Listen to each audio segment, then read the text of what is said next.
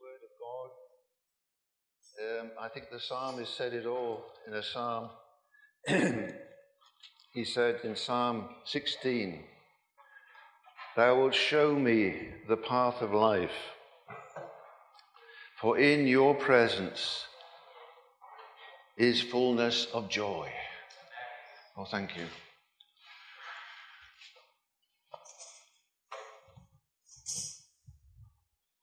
"And at your right hand," he says, "there are pleasures forevermore."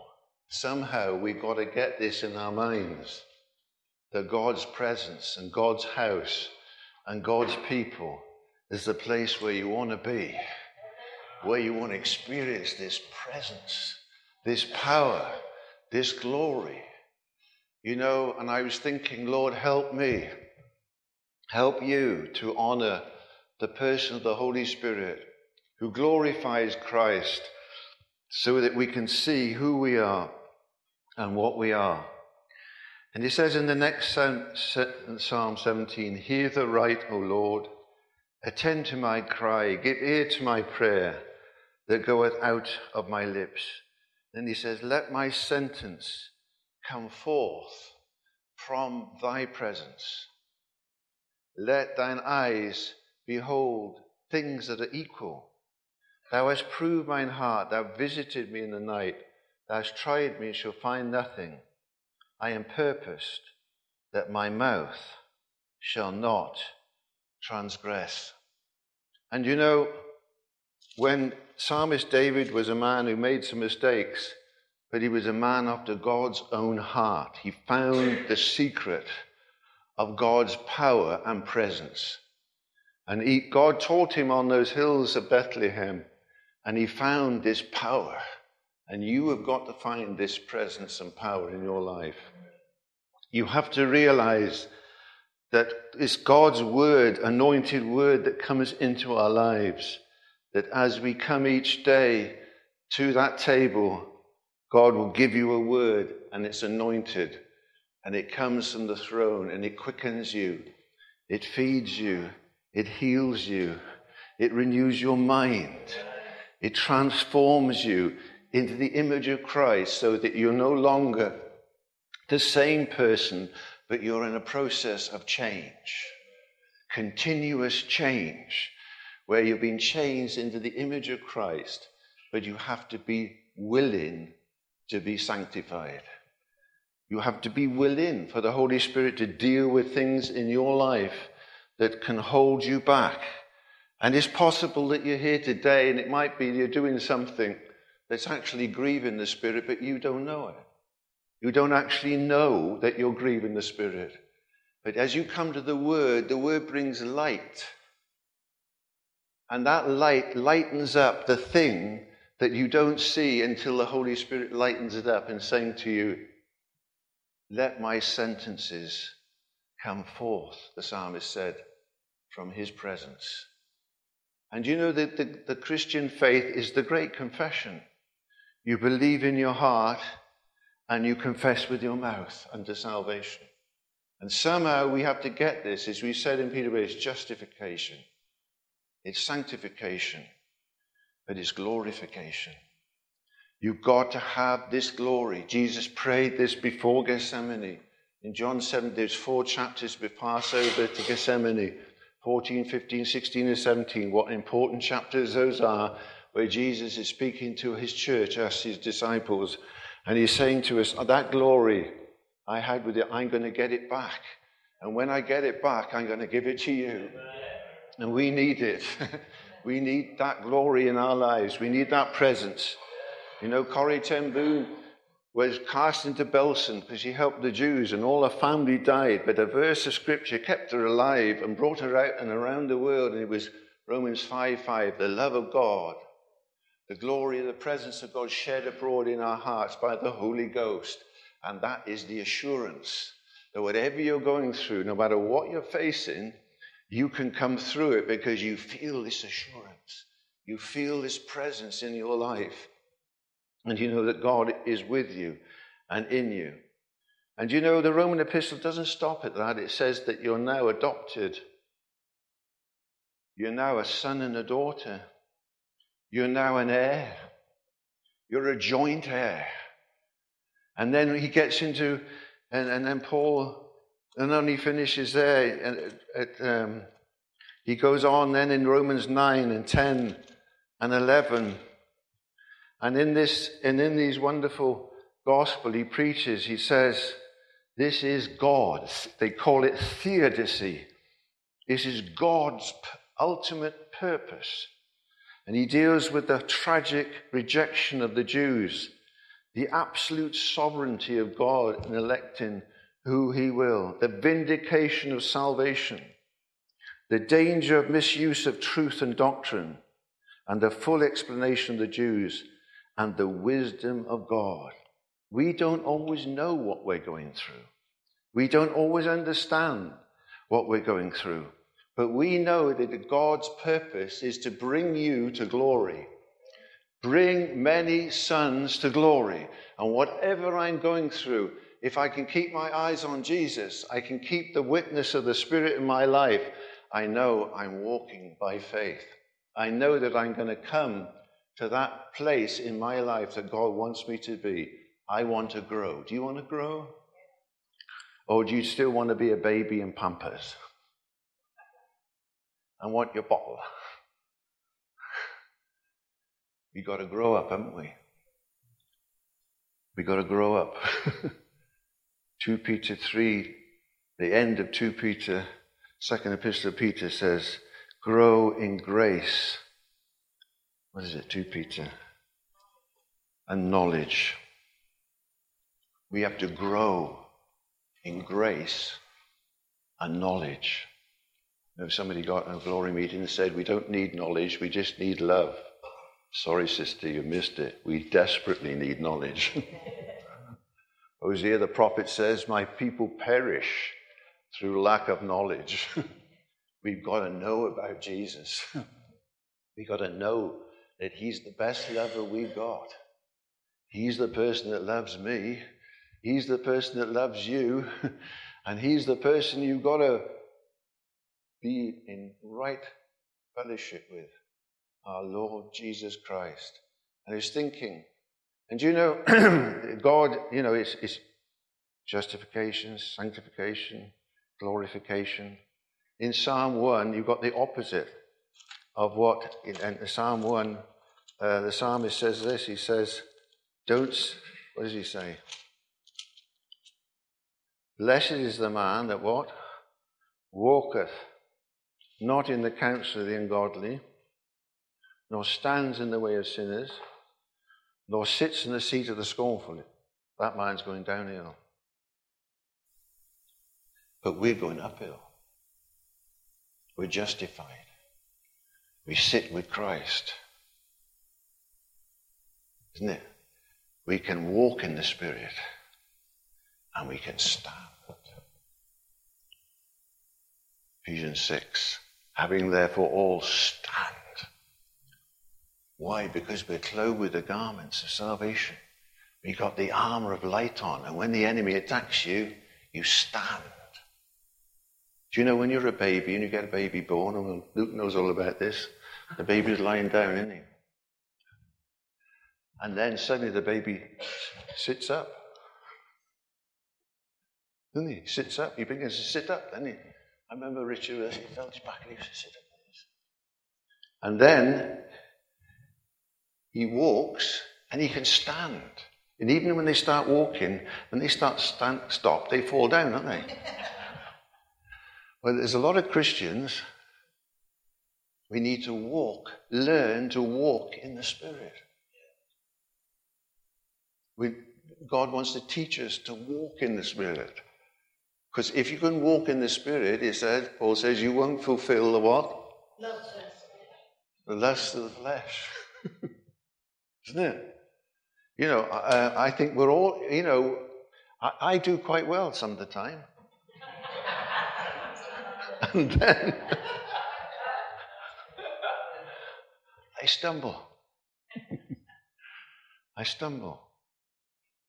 But I'm getting better. I'm I, I'm on my way. Are you on your way? We're learning, and then we can stand.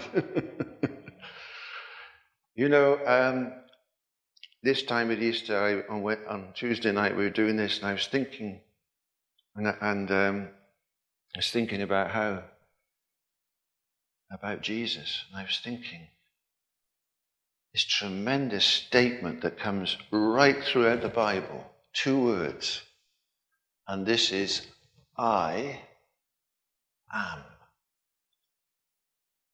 I am. Two big words. And they're so big. You know, Moses was in the backside of the desert. He'd been there for a long time now, looking after sheep and goats. And it says in Exodus three, he came to the backside of the desert to um, the Mount of God. No, it wasn't the Mount of God, but he'd made it the Mount of God, or Sinai. This, because this is where he was meeting God. You've got to find a place where you meet God. Psalm ninety-one, your secret place. You've got to find this place. It's my brown sofa. It could be anywhere. You know, wherever it is, you get. I get up in the morning early, and then I'm going to the Word of God, and I'm saying, Lord, help me. I didn't do too well yesterday, but I can do better today. You know, I, I I want to grow, do you? Do you want to grow? Or do you want to be a spiritual pygmy? Do you want to grow? I want to grow in grace and knowledge, don't you? There's so much to know in here. There are devils, there's depths, there's heights. And you know, as I as I was reading this about Moses, and Moses, look at it, Exodus three.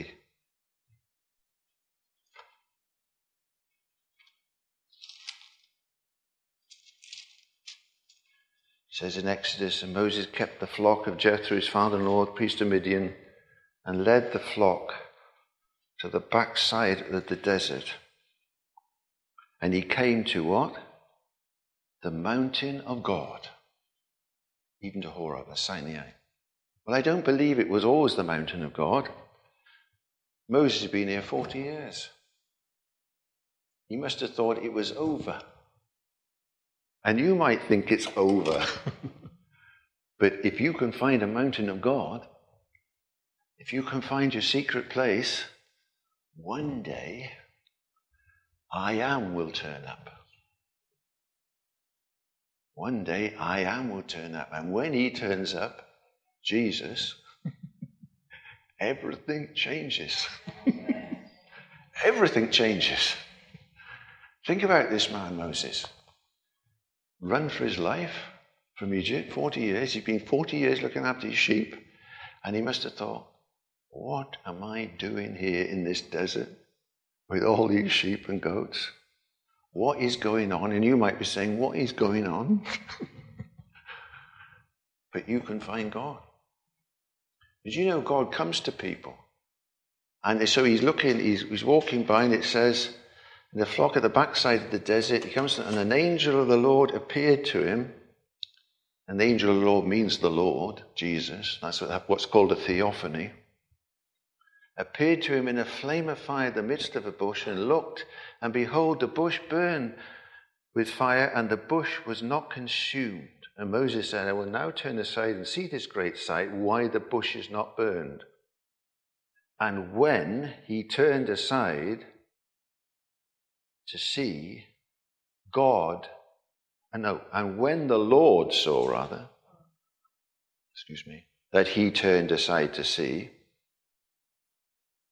See, when the Lord sees that you turn aside, that's the point, isn't it? When the Lord sees that you turn aside from whatever you're thinking, whatever you're doing, and you're going to say, I'm going to seek the Lord. I want to see the Lord, because I know if I can see Jesus, everything will be different. I know about Jesus. but I want to see him. What faith does, it gives you sight to see something that the natural eyesight cannot see. You turn aside. The trouble is, a lot of people see something, and if they would turn aside, they would see the Lord. But they're too busy doing everything they want, so they don't turn aside, so they don't see the Lord. And it says he turned aside. And when the Lord saw that, he said, he called him out of the bush and said, Moses, he said, here am I. And he said, draw not hither, put off the shoes of your feet, for the place whereon you stand is holy ground. And moreover, he said, I am the God of our father, God of Abraham, Isaac, God of Jacob. And Moses hid his face because he was afraid. And the Lord said to Moses, I have surely seen the affliction of my people in Egypt, heard their cry. And this is the big statement. And I am come down to deliver them. I am come down to deliver them. You know, that one encounter by Moses with Jesus changed his whole life. One encounter. He was, no, he was now on a journey to do something he could never have done without the I am. Couldn't have done it. You can't do it. I can't do it. But when I am comes, everything changes. And you know, I was thinking, John the Apostle, of all the apostles, had the greatest revelation of I am. I am the door. I am the good shepherd. I am the truth. I am the life. I am the resurrection.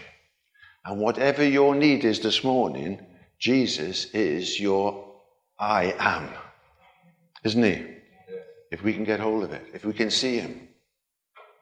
But you see, this, this gospel is a matter of revelation, isn't it? It's all a matter of revelation. I bet a lot of bushes burnt in the desert. And I bet Moses could have said, oh, another bush burning through the heat. But this bush was burning, but it wasn't being consumed. And so Moses thought, what's going on here? And he turned aside. Do you know, my mind thinks things, your mind thinks things, you want certain things in life, and you think about this and think about that and think of the other. But what about, what, what does Jesus think? What does the Word of God think about it? When you facing something, are you going to the I am, or are you going to whatever? Isn't it? He's the person that knows exactly how to do what you need to do. It's what Mary said to them at the Cana, isn't it? Whatsoever he says unto you, do it. I'm coming to see that if I can keep in tune and in fellowship with Jesus, something's going to happen. It's all a matter of revelation, isn't it? You see, even Jesus in his humanity and in his flesh, when he walked about the earth, how was it that some people saw Jesus, who he was, and other people had not a clue who he was? Joseph's son, the carpenter from Nazareth. And we know his brothers and sisters, but he was the Son of Man. He was the Son of God, wasn't he? He was the great I am. And I'm, I'm coming to see my problem is when I'm thinking wrong things, and, and this is what the psalmist said, let my sentences come out of thy presence. And I'm trying to understand and know that I, I, my source, my life, Jesus says, I am the way, the truth, and the life. I have come that you might have life and have it more abundantly. But there's a lot of tables laid out there which says to you, go and try some of this. But it's not good stuff. The table we go to is the table of the Lord, isn't it? He's the person that can feed us. with what we need to meet our need. And you know, I am asking the Holy Spirit to help me, because I need, I know that God is, de- I spoke to, I was speaking to this woman on a train yesterday. I thought, what is that woman looking at me for? And she said, can I come and sit to, sit with you? And she said, well, what are you reading? I said, I'm reading Romans. I said, have you ever read Romans? No, she said, I haven't read any, I have never read Romans. What is Romans? I said, well, here, I said, uh, have a look for yourself. Read a bit. Well, this woman, I could tell, had something on her mind. I was telling you, I was telling one few of you, and I, I just about had oh, everything she'd been through in her life, you know. And I said, yeah, well, I said, you're not on your own. I, I've been through some stuff too. But I said, this book of Romans has sorted me out. This book of Romans has changed my life. This book of Romans has get me to see what a believer in God is through Christ Jesus, and it has given me his righteousness, and that whatever I'm going through, the I am will bring me through whatever I got to go through, because I'm more than a conqueror, because Jesus is an I am. Isn't he? Whatever I'm going through, I am. You know, interesting, if you read John eighteen, in the Garden of Gethsemane, and Judas had come, hadn't he, to betray Jesus, and had gone to get this, these soldiers, Roman soldiers, Jewish soldiers, and they reckon about four hundred people now come to arrest Jesus. One man, four hundred soldiers. Why? Because they tried on numerous occasions to arrest the great I am, and every time they said, I am, he disappeared. He just went straight through them. They thought, where is that Jesus gone? He was gone.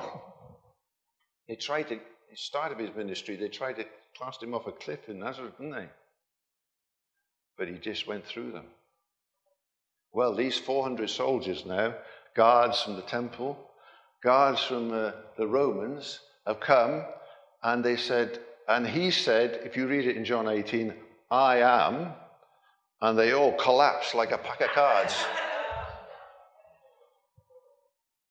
Collapsed like a pack of cards. Jesus, if Jesus was that powerful, think about it, as the Son of Man, think how powerful he is now as the glorified Son of Man. Think about it. How powerful is the name of Jesus? Isn't it? Can you get a revelation of the I am? Can you? I'm trying to. I'm trying to realize it changed Moses' life completely. Think about it. forty years looking after sheep and goats. The next minute, one man and his brother is going against the greatest nation and powerful nation of the world, Egypt, and said, I've come to get all my fellow brethren, Israelites, out of your kingdom. The whole thing is absolutely ridiculous. But it's not ridiculous when you've got the I am. I am, Jesus said to Moses, that I am. Not I was, not I'm going to be, I am. We're talking about eternity here. We're talking about the glory here. We're talking about the power. And I tell you what, I've, I've had a fresh revelation of who Jesus is. Think of his power. I can't, I think of Gethsemane. Think of Gethsemane. The disciples are now in Gethsemane, and Jesus is a short distance from them, and he's prostrate on the floor. He's in agony. He's crying out to his Father, if it is at all possible, let this cup pass from me. The disciples had never seen Jesus like this, ever. Never. They've seen him walk on water, raise the dead, blind eyes opened, but never seen Jesus like this. They say what Jesus suffered in Gethsemane was terrible. The top layer of his skin came off the bottom layer. The sweat came through his pores and the blood was coming through his vessels. And he was sweating drops of congealed blood. And Jesus said to his disciples, "Don't sleep, watch and pray that you enter not into temptation." These disciples have been with Jesus three and a half years. Jesus needed these people to pray with him. Jesus needs you to watch and pray, because there's brothers and sisters who are going through it. They need your encouragement. They need your strength. But they'd never seen Jesus. They couldn't face it. Jesus in this condition and under the pressure, those disciples were unable to do what they should have done. And so it says an angel came from heaven and strengthened him.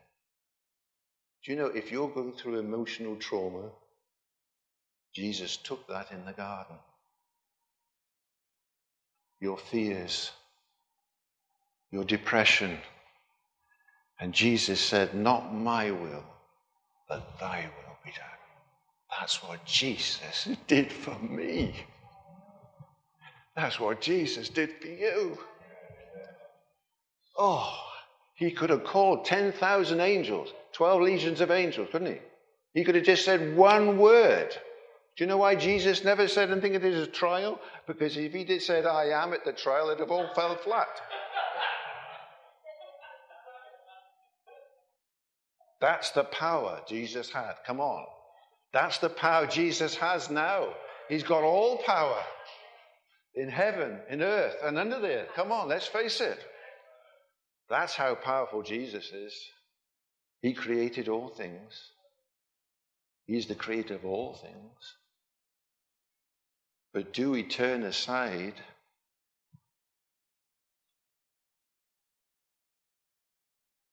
or are we too busy with everything we want to do?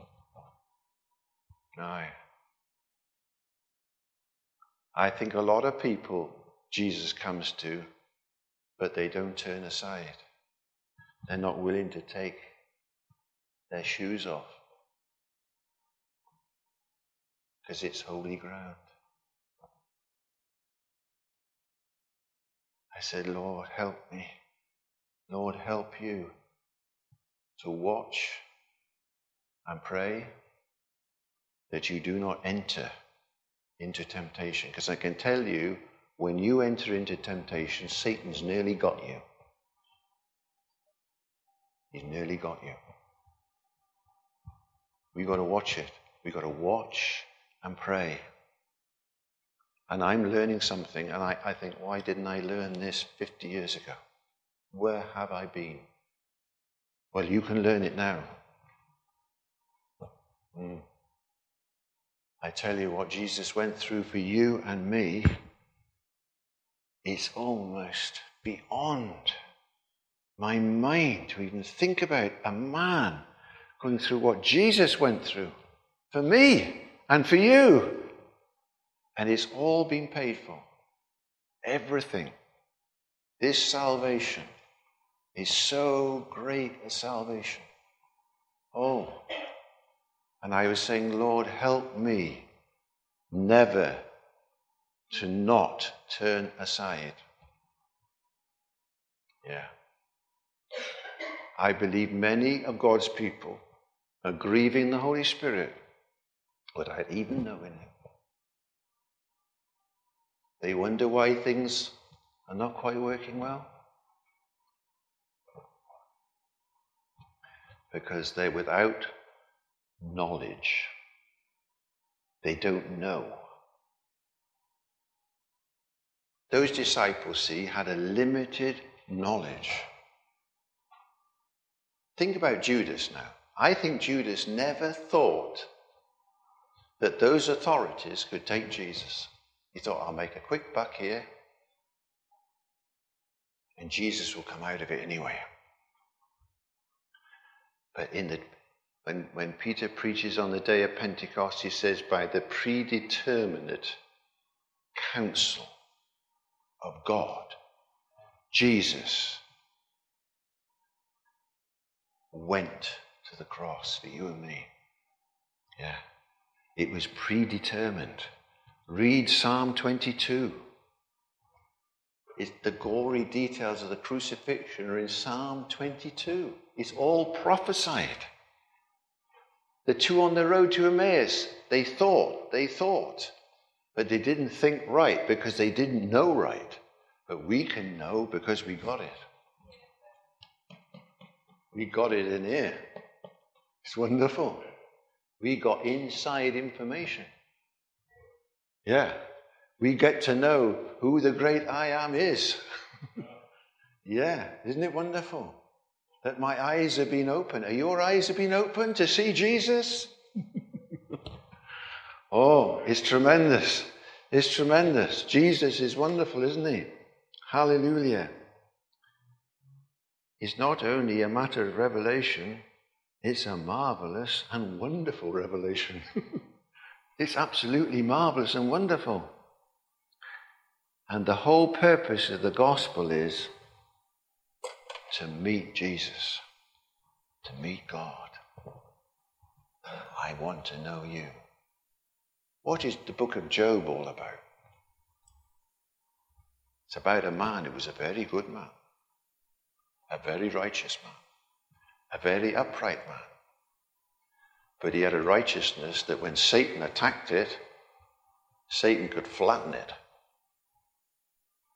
But Jesus suffered all this. So Jesus not only positively in his life obey the law, cross every T, dot every I, but at Gethsemane, the trial, the crucifixion, he obeyed it passively. I can't get over that.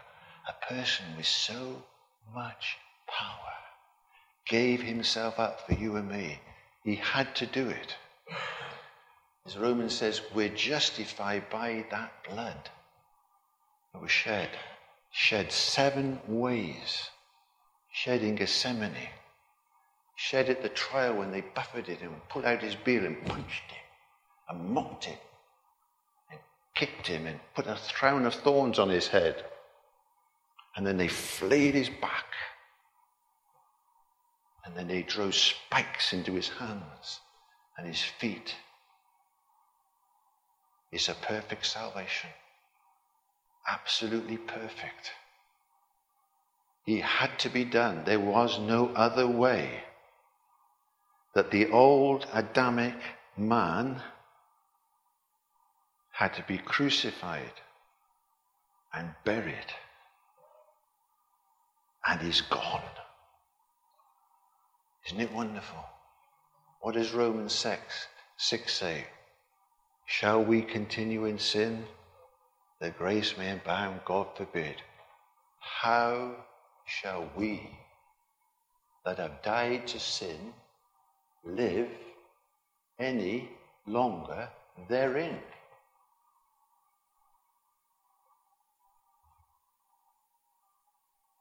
But can you see yourself in Christ? Have you met the I am? Or is he just an historical Jesus? Moses was converted at the burning bush. He was a changed man. He was a called man.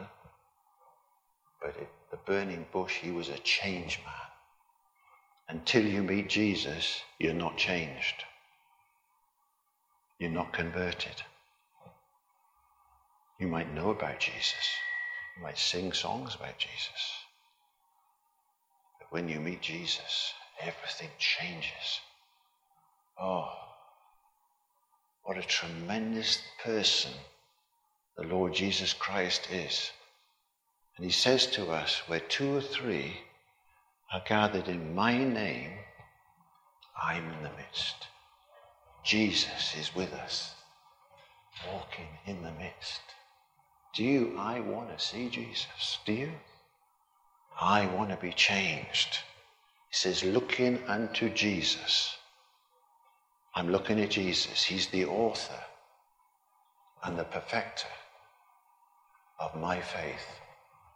As I keep looking at Jesus, my faith is being developed. I'm getting stronger. I'm no longer in Pampers. I now can dress myself.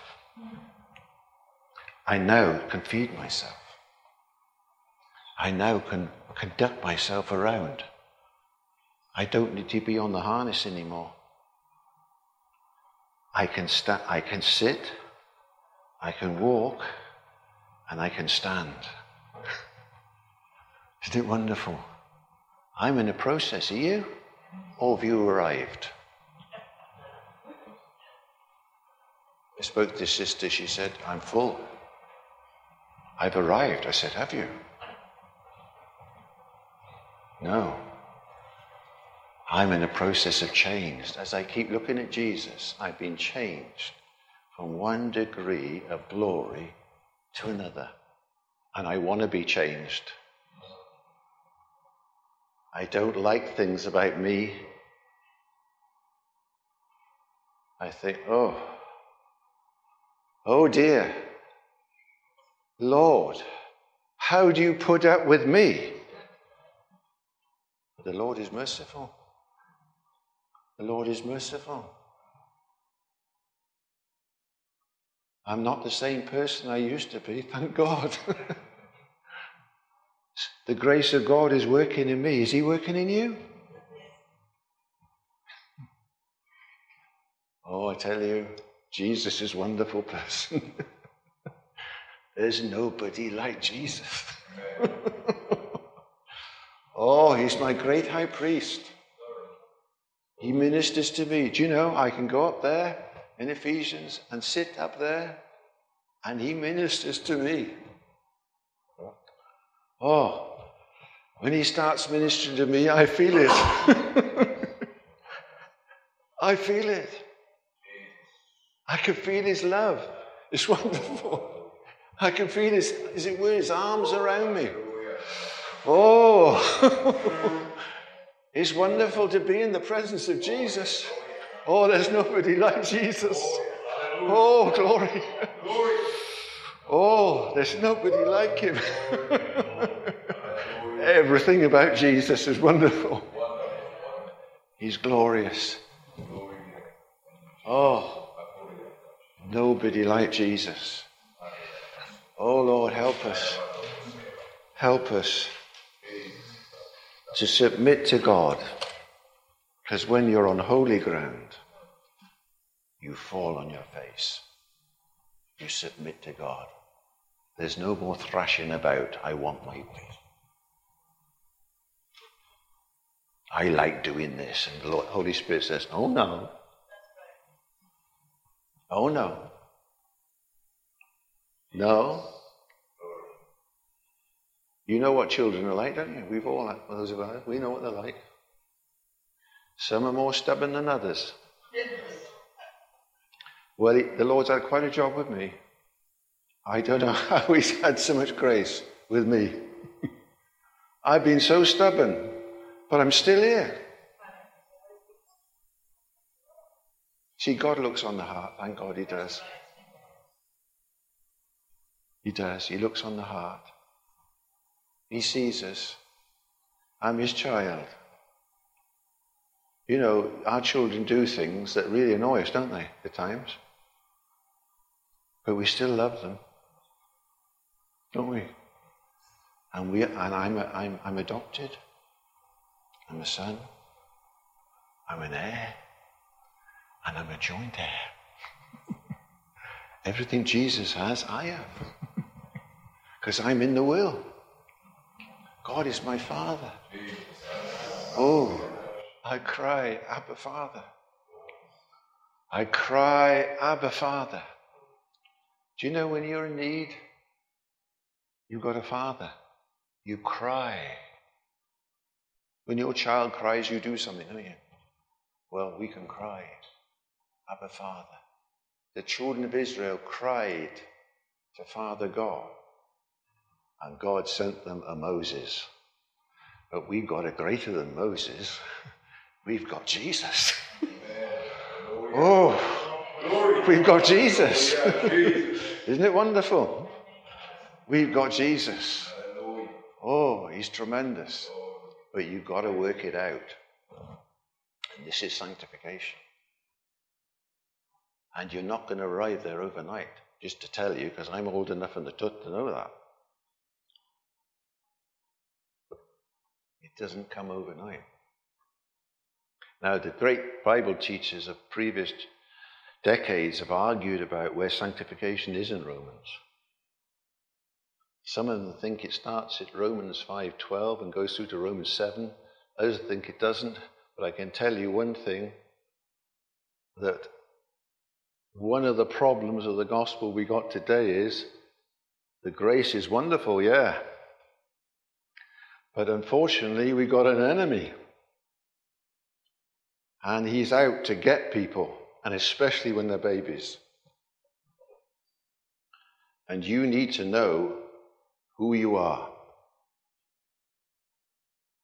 You need to know what you've got, so that when the enemy attacks you, you can stand. And you, and you, you know, the thing about this is, you see, you don't give weapons to babies, do you? You can't give a weapon to a baby. That person's got to grow before they can stand spiritually to put on the armor of God. So you've got to learn to sit, to walk in the Spirit, and then you can stand. And having done all, to stand. There's some things in my life I find easy to stand against. But there's some other things I don't find so easy. I find, and I know the Holy Spirit's saying to me, don't sleep on it. Watch and pray that you don't enter into the temptation where you might be tempted to give in. No, make a stand. God wants to strengthen you. God wants to build you up in the most holy faith. But you have to do your part, and I have to do my part. Philippians says, it's God that worketh in you, both to will and to do of his good pleasure. Work out your own salvation with fear and trembling. Let no man steal your crown. Now, I know there's a teaching today that you can't fall from grace, but it's in the Word of God. I didn't put it there. I didn't put it there. I'm all for eternal security. I, I, I'm not against it. But unfortunately, there's an enemy. And he's out to get people. And we got to know. Paul says we mustn't be ignorant of his devices. What does it say in two Peter one ten? Wherefore the rather, brethren, give diligence to make your calling and election sure. Because if you do these things, you shall never what? Fall. Or fail. Yeah. When I was thirty-five, very successful job, everything I had, and a beautiful house, everything I had. I was a founder member of the golf club. I was somebody in the Conservative club. With all my clients went there. And suddenly God started to put the finger on my life. Yeah. If God has called you and God has done something in your life, he isn't going to let you go. I went through a process, boy. What a painful process. But I'm still here. I'll come out on the other side because I met the I am. I am the resurrection and the life. Oh. I am the way, the truth, and the life. I am the door. I am the good shepherd.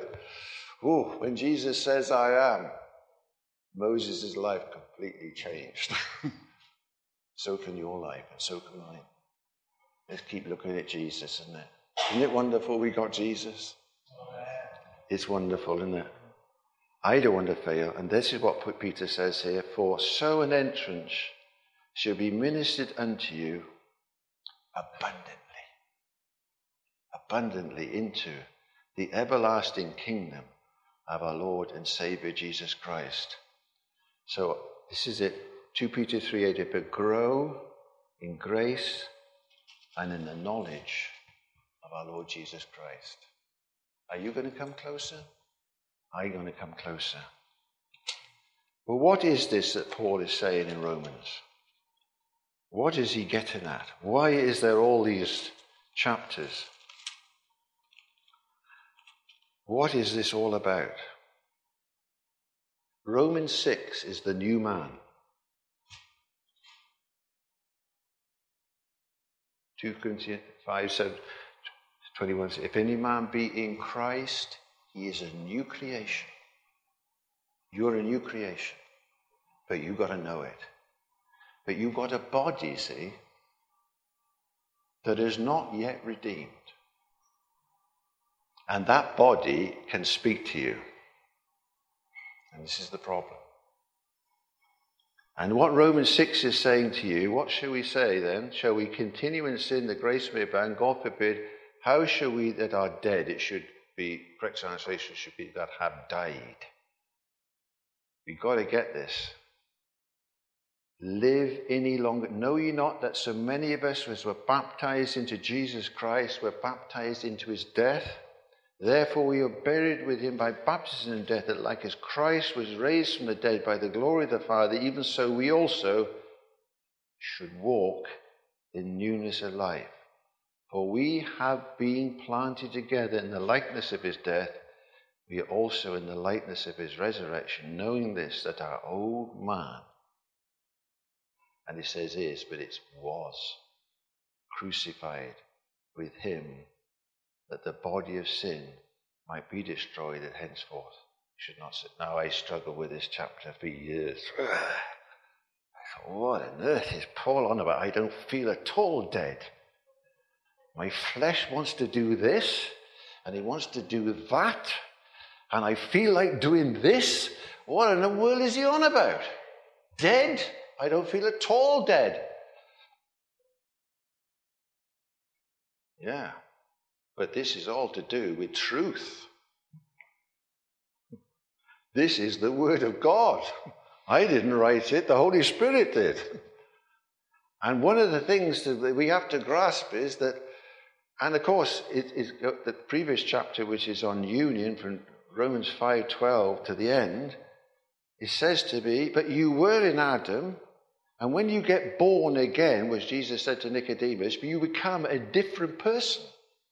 You're born of God. You were born in Adam. Now you're born of God. You're begotten of God.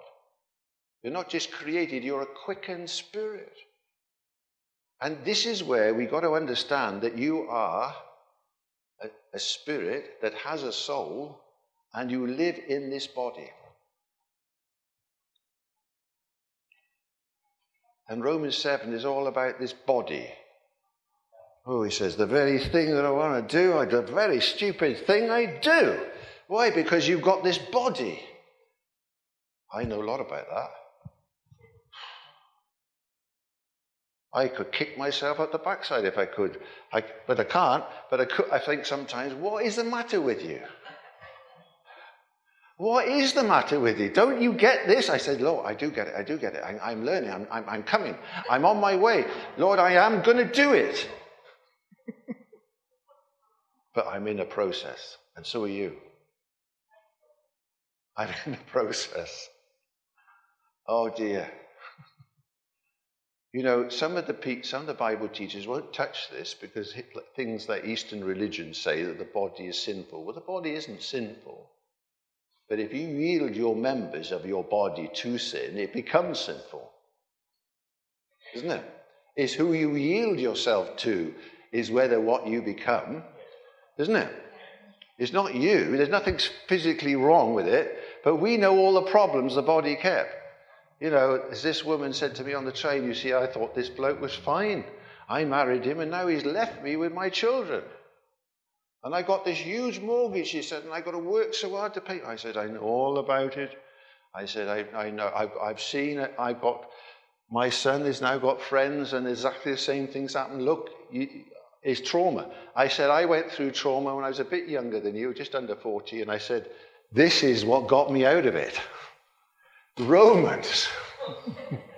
I told her, looking at me, you know. and, then, and then there was a, a girl over there reading her Bible, and she wanted to talk to me because I knew she was listening to everything I was saying to this woman. And every time I went, to, I thought, I what?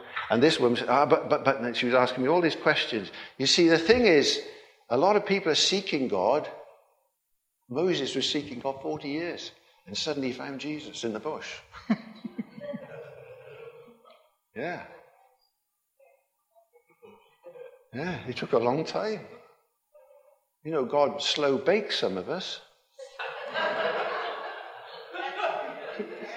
We think, when, Lord? When, Lord? When? When is it going to happen?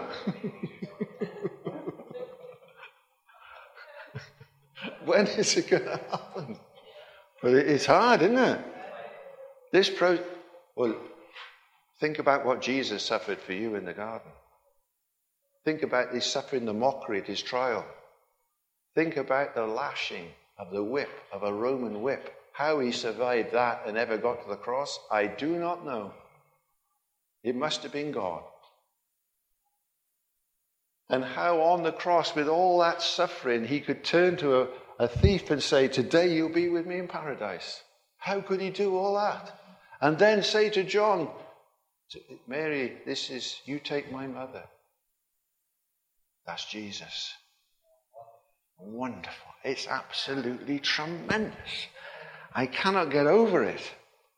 The great I am.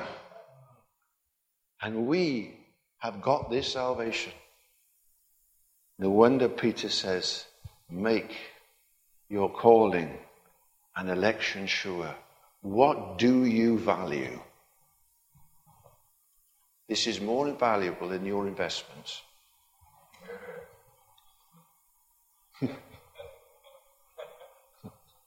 It's more valuable than anything. This is the gold. This is the gold, our faith. The most valuable thing we've got is faith. We have like precious faith, Peter says. Oh, it's wonderful. See, when you honor him, God honors you. Yeah, when we honor Jesus. The sin of the world is not so much the sins they're doing, but the rejection of God's Son, isn't it? Of what Jesus did for us. And the problem with it, the, the Christian gospel is not just to give you uh, lollipops and ice creams. No, it's to get you in right relationship with God. You know, when, when the Pharisees were questioning Jesus and they saying to him, do you think murder is worse than adultery or adultery is worse than that? Jesus gave them the first commandment. He said, I shall love the Lord their God with all the heart, soul, mind and strength. And your neighbor as yourself. It's all about relationship. It's all about fellowship. It's all about me becoming a worshipper and a fellowship. It's all about me offering up an acceptable sacrifice. It's all about honoring me, him with my tithe. A lot of people don't believe in the tithe. But Malachi says if you don't, you're under a what?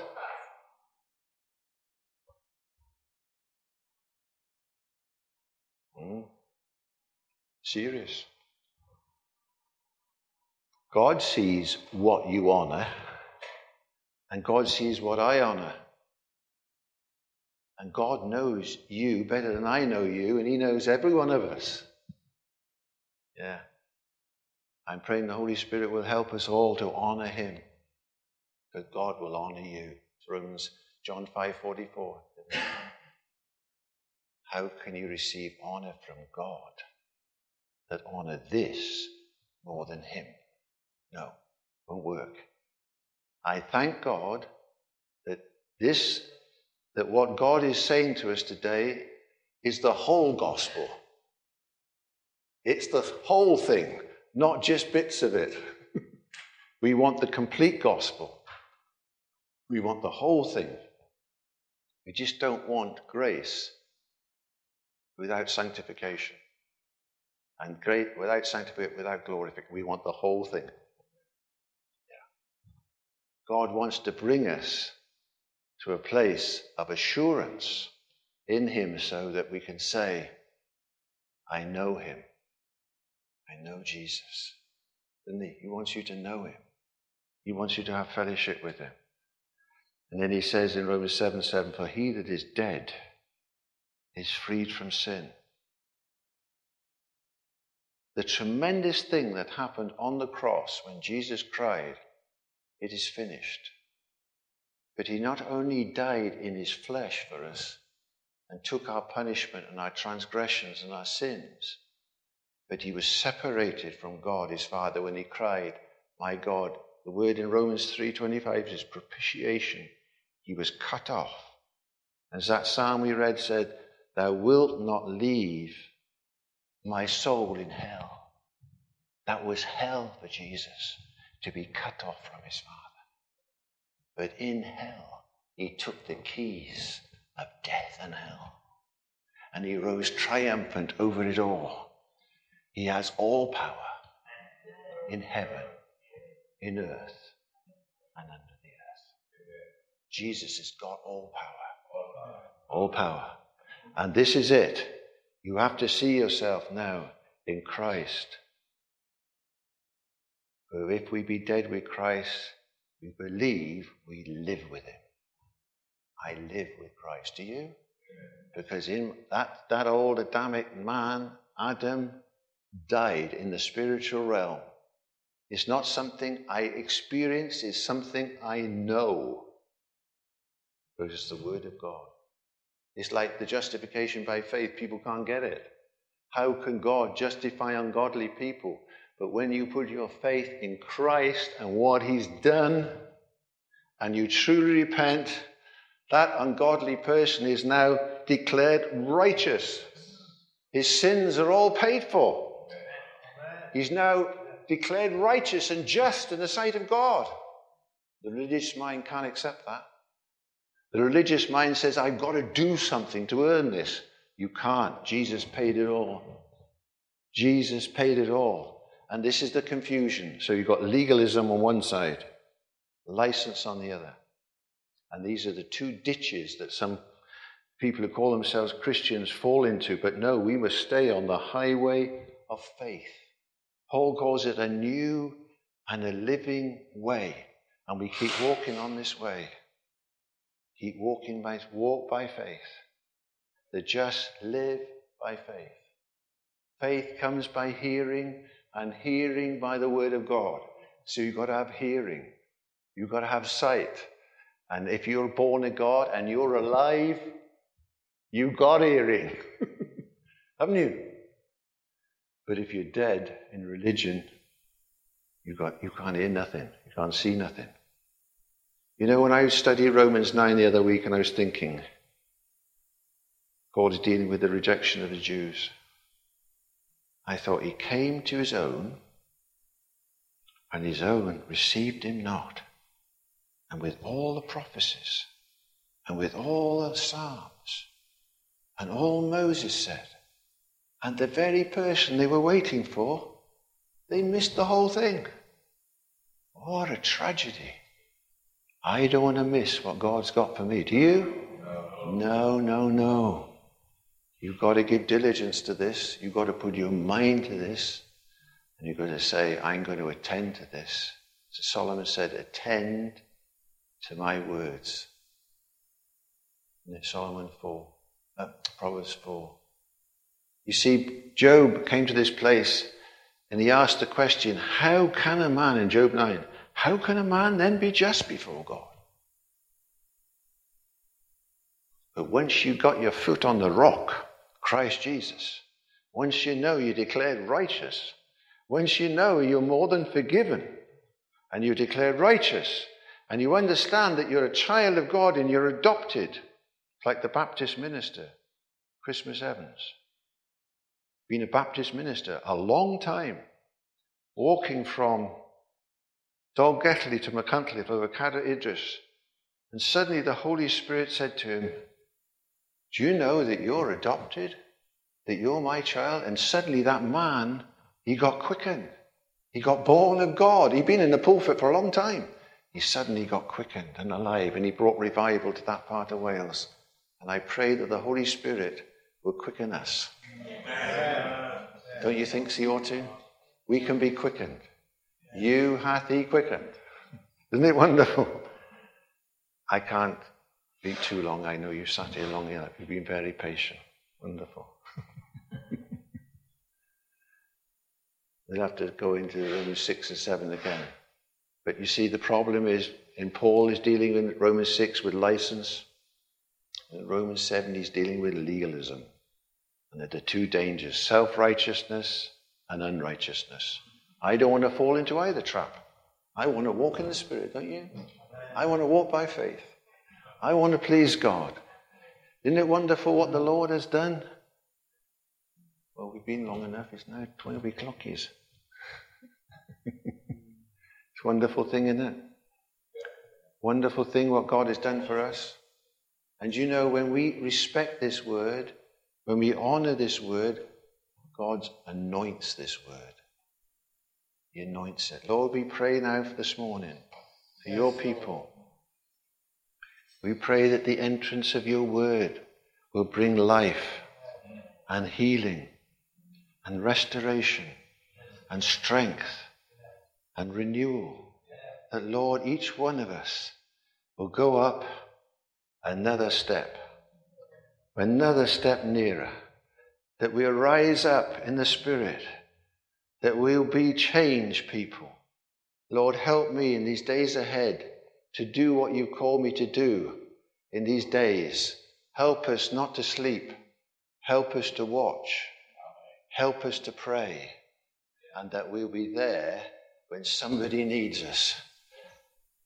Lord, we pray for every need in this congregation, whether it's con- for its physical, emotional, family, financial, whatever it is. We know, Lord, that you have provided everything. You own everything. You are the heir of all things, and we are joint heirs with you. We thank you, Lord, this morning for your great provision, that you paid the price in full. Everything has been done. And Lord, help us to use what you've given us for your glory and for your kingdom, that we might be a people of praise and power, that the anointing will rest on our lives, that we will feel that presence, and that we'll never stray from you, Lord. You'll keep us in this way, Lord. Thank you, Lord. Thank you, Lord. Thank you, Holy Spirit. Help us, Lord. We lift up our hands to you today, Lord. And we say, come, Holy Spirit. Come and touch our lives. Come and touch us. Come and renew us. We need you, Lord. We need your anointing. We need your power. We need to be like Mary Magdalene, who gave her past to you. She gave her past to you, and she entered into a wonderful new life. She poured it out upon you, Lord. And you said, wherever this gospel is preached, this woman's faith and devotion will be remembered. Lord, give us a heart like Mary Magdalene to pour it all out. It's all gone. The old man has gone. He's been crucified. He's been buried. And he's finished. And they're new creations in Christ. We are new people with a new place to sit, with a new Heavenly Father, with a new destiny. We're on our way to this place that you said, in my house are many mansions. I would have told you, but I go to prepare a place for you. Thank you, Lord, that you care for us and you love us. In Jesus' name, amen.